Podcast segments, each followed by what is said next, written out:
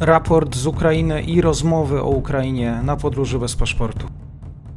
Dzień dobry wszystkim słuchaczom. Mamy 17 maja, wtorek, 83 dzień rosyjskiej inwazji. Informacje tradycyjnie przedstawi Michał Marek. Dzień dobry. Dzień dobry, witam serdecznie. Rosjanie nadal prowadzą ostrzał artyleryjski i rakietowy ukraińskiej miejscowości, w tym miejscowości przyfrontowych. Wczoraj ostrzelano m.in. centrum Siewierodoniecka i Lisiczańska, niszcząc obiekty cywilne. Rosjanie kontynuują również ostrzał ukraińskiej miejscowości prowadzony z obszarów Federacji Rosyjskiej, m.in. miejscowości w obwodzie czernichowskim i w obwodzie sumskim. W nocy doszło również do ataku rakietowego na Lwów.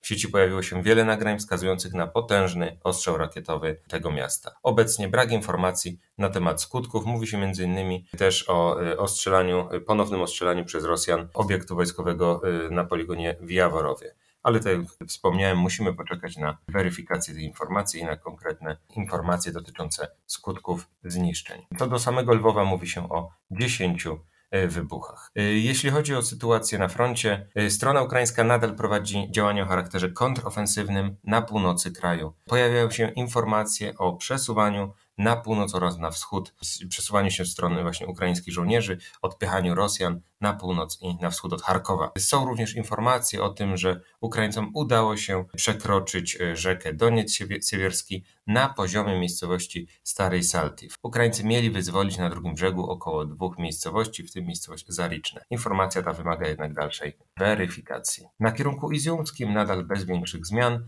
Tutaj Rosjanie mają przygotowywać się do uderzenia na Słowiańsk. Dalej na wschód, w okolicach miejscowości Lyman bez zasadniczych zmian. Rosjanie starają się zbliżyć do miejscowości Lyman i do, miejscowo i do miejscowości Szandry Holowe, bez, jednak bez e, rezultatów. W godzinach nocnych przeprowadzono przy tym atak. Rosjanie przeprowadzili atak w stronę miejscowości Drobyszewe, to jest na północ od Lemanu. Walki trwają tam nadal. E, najbardziej zacięte walki na kierunku Cywierodonieckim i Lisiczańskim. Tutaj Rosjanie starają się wyprowadzić atak z Rubiżnego na południowy e, zachód z na południowy zachód od Rubiżnego i na północ od Popasnej. Brak informacji o sukcesach strony e, rosyjskiej. Do wzięcia udziału w kocioł przez Rosjan bardzo jednak daleka droga, choć to jest praktycznie ten właśnie odcinek pomiędzy Lisiczańskim i Sywierodonieckiem. To jedyne miejsce, gdzie Rosjanie w ogóle mają szansę na okrążenie dużego zgrupowania ukraińskich e, sił. Tutaj e, jedyne, e, jedyne niewielkie sukcesy strony rosyjskiej to właśnie ten atak z Popasnej, przy czym tutaj informacje są o tym, że Rosjanom udało się troszeczkę rozszerzyć tutaj ten klin właśnie wyprowadzony z Popasnej,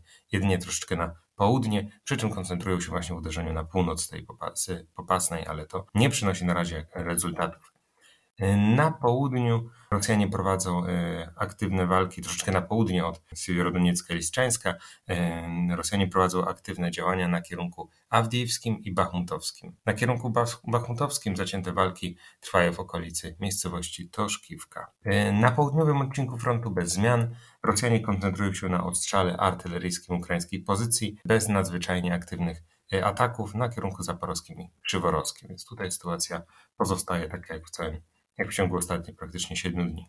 Zgodnie z oficjalnymi informacjami, wczoraj doszło do ewakuacji części rannych żołnierzy walczących w zakładzie Azovstal w Mariupol. Strona ukraińska podjęła się negocjacji z Rosjanami i zdecydowano się na przetransportowanie przez korytarz humanitarny 53 ciężko rannych obrońców do szpitala w, Nowo, w Nowoazowsku, to jest na okupowanym Donbasie, oraz 211 rannych do Oleniwki, niedaleko linii frontu, ale także mm, z tego co rozumiem po stronie właśnie okupowanej. Zgodnie z założeniem operacji dokonana ma zostać wymiana rannych, e, łącznie 264 obrońców na rosyjskich jeńców. Ukraińskie służby pracują nad dalszym przebiegiem operacji. Jeśli uda się, dany, jeśli dany proces y, zakończy się sukcesem, będzie prawdopodobnie dochodzić do dalszych prób ewakuacji. Musimy poczekać jednak na rozwój wydarzeń i na jego zakończenie. Warto pamiętać, iż obroń, obecnie obrona Mariupola przez Ukraińców nie ma już y, jakiegoś poważnego, strategicznego sensu, ani y, również nie wpływa już bardzo na aspekt propagandowy. Zadanie zostało wykonane, Rosjanie zostali zmuszeni do pozostania w tym regionie na tyle długo, że Ukraińcy zdążyli przygotować obronę w regionie i pozyskać nawet dostawy sprzętu z zachodu. Obrona Mariupola podważyła również wiary części Rosjan w zdolności ich armii po przeszło 80 dniach, nawet jeśli doszłoby do, do kapitulacji, na co jeszcze się nie zanosi, to i tak Rosjanie nie mogą mówić o jakimś zasadniczym sukcesie. Cóż to bowiem za sukces, skoro przez 80 dni nie byli oni o własnych siłach w stanie zlikwidować, jak to przedstawiają rosyjskie ośrodki propagandowe, grupki nazistów broniących się w ruinach. No, tutaj ten aspekt propagandowy został, ten ładunek, ten potencjał został niejako zneutralizowany przez obrońców. Ale oczywiście Rosjanie będą nagłaśniać sukces, przy czym te przekazy już nie powinny trafić mm, do rosyjskich odbiorców w takim stopniu, jak trafiłby chociażby 70 dni temu. Jeśli chodzi o sytuację na froncie wojny informacyjnej, Rosjanie wzmocnili dziś przekaz o obecności polskich, przepraszam, wzmocnili wczoraj przekaz o obecności polskich nacjonalistów i najemników na Donbasie. Powstał m.in. przekaz, zgodnie z którym to polscy dowódcy dowodzili obroną miejscowości e, Rubiżne. Aby uwiarygodnić ten przekaz, Rosjanie zmusili jeńca ukraińskiego do wyuczenia się przygotowanego przez Rosjan tekstu. No, zawiera on szereg narracji, mitów propagandowych, które, który w swoich po prostu zeznaniach nie mógł wpleść przeciętny człowiek nie przebywający od wielu lat pod wpływem rosyjskiej propagandy. W swoich zeznaniach mężczyzna, którego pamiętajmy przedstawiony jako jeńca, bo co, co do faktycznego stanu nie mamy pewności, wskazywał na to, iż Polacy, to jest polscy dowódcy, oficerowie, którzy byli w Rubiżnym, głodzili ukraińskich żołnierzy. Wspomniał również o tym, że pili, jak to się wyraził, czarną wódkę, Wódka ta miała zmieniać kolor w kieliszkach, kiedy oni sami, polscy żołnierze, mieli się nią raczyć, a sami żołnierze ukraińscy mieli na to patrzeć i głodować, szukać po, misji, po, po, po, po wsiach jedzenia. No. Tu możemy przypuszczać, że ta, ten motyw czarnej wódki to chodzi, to raczej jest to sugestia ze strony Rosjan, że ze strony właśnie tych, tych osób, które przygotowały ten materiał, że jest to sugestia, zgodnie z którą Polacy mieli przyjmować narkotyki.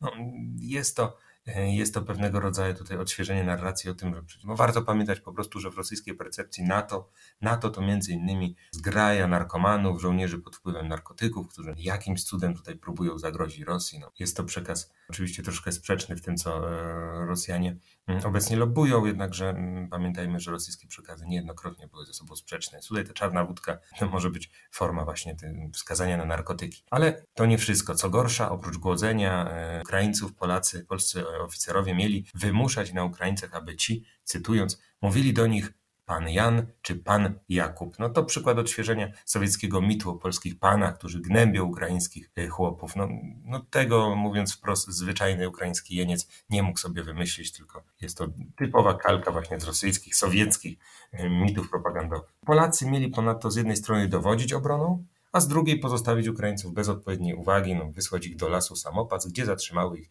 dzielne oddziały tzw. Tak Ługańskiej Republiki Ludowej. No, ten prymitywny przekaz wpisuje się w kontekst kreowania wojny na Ukrainie na wojnę pomiędzy NATO i Rosją i to ma usprawiedliwiać braki sukcesów armii rosyjskiej. Podsumowując, Nadal Ukraińcy prowadzą kontrofensywę na północy, to jest na kierunku charkowskim, na południu bez zasadniczych zmian, na Donbasie zacięte walki, szczególnie okolice Siewierodoniecka i Lisiczańska. Rosjanie mogą tu odnieść sukcesy rzędu zdobycia części miejscowości lub jednej małej miejscowości na dzień. Nadal sytuacja w zakładzie Azowstal, sytuacja dotycząca ewakuacji jeńców nie jest jasna, nadal czekamy na rozwój e, wydarzeń, jednakże tu strona ukraińska oficjalnie potwierdza, iż doszło do próby wymiany jeńców.